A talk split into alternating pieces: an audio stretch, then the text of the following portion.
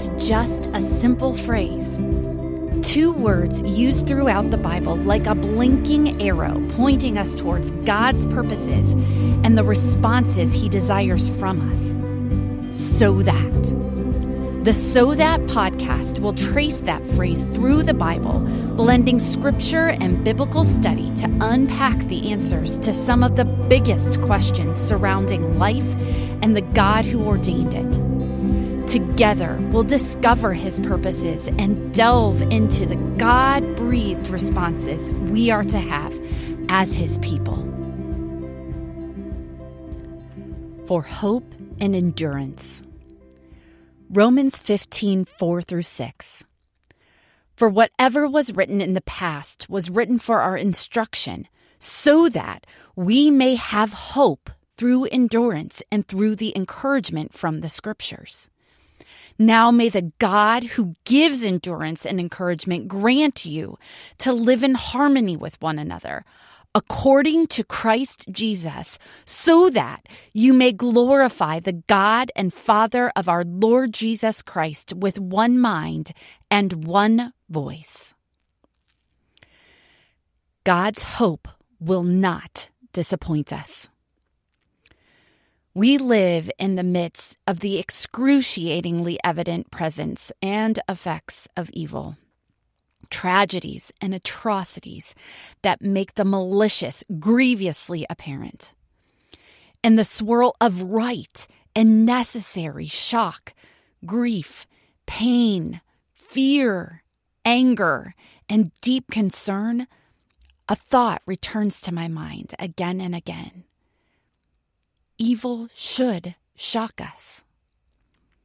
Wicked actions and vile intents should stop us in our otherwise regular activities of life and jolt us. Evil that begins with a small selfish desire that grows and collects momentum like the worst kind of snowball you could ever imagine rolling down a mountain of hate and violence. It should shock us a whole lot earlier than when the resulting avalanche pummels us but it makes sense that we're pummeled. The light that breaks through that avalanche is hope. We can strive to create hope with our words, responses, and planned or promised future actions. We can strive to create hope for ourselves or grab onto hope we hear offered by others in their words, responses, and planned future actions. But our human strivings only go so far. The hope that will not disappoint is the same hope that has revealed the darkness of evil, the light of the reality of God. Evil would not be evident if the existence and standard of goodness did not also exist. God is that real, only true standard of goodness.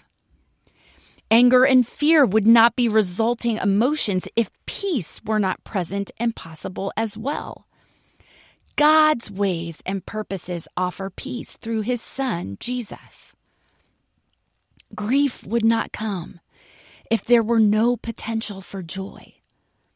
God can and will bring the hope of joy in any and all circumstances. There is a hope that will not disappoint us. Paul described that hope and the path to it earlier in Romans chapter 5 in verses 1 through 5. Therefore, since we have been justified by faith, we have peace with God through our Lord Jesus Christ. We have also obtained access through him by faith into this grace in which we stand and we boast in the hope of the glory of God. And not only that, but we also boast in our afflictions because we know that affliction produces endurance. Endurance produces proven character, and proven character produces hope.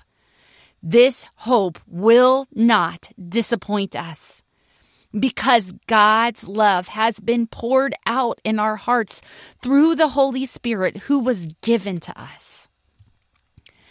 The disappointless hope is the glory of God. It is Him, His love that has been poured out in our hearts by faith through the Holy Spirit. There is access to God and His hope through faith. Then, did you hear what makes room for in us for the Holy Spirit to be poured into us? Our afflictions. 2 Corinthians 4 7 and 17 point us to the same that our common breakable clay jar selves and our momentary afflictions are the containers for the Spirit of the living God to fill and shine through us. The so that's of our focus passage, Romans 15 4 through 6, tell us some results of that filling and shining. As Paul closes his letter to the Romans here in chapter 15, he is reminding them and us that everything written in the scriptures is for our instruction, for our good, so that we may have hope from endurance and encouragement. That hope is the reality of God the way of relationship with Him made possible through Christ, with the weight of figuring out this world and our own steps in it mercifully lifted off of us as He gives us instruction for life, as He gives us His promise of His presence, and as He gives His sure and constant love. Look toward that. Thank you for joining us for the So That podcast. Be sure to like, subscribe, comment, and share on whatever platform you're listening on to help others find this resource. And don't miss out on future episodes. Have you discovered a so that as you've read the Bible or heard it taught? Share those Bible references with me in the comments or on my social media so I can consider them for future episodes. Until then, remember that you were shown these things so that you would know that the Lord is God. There is no other besides Him.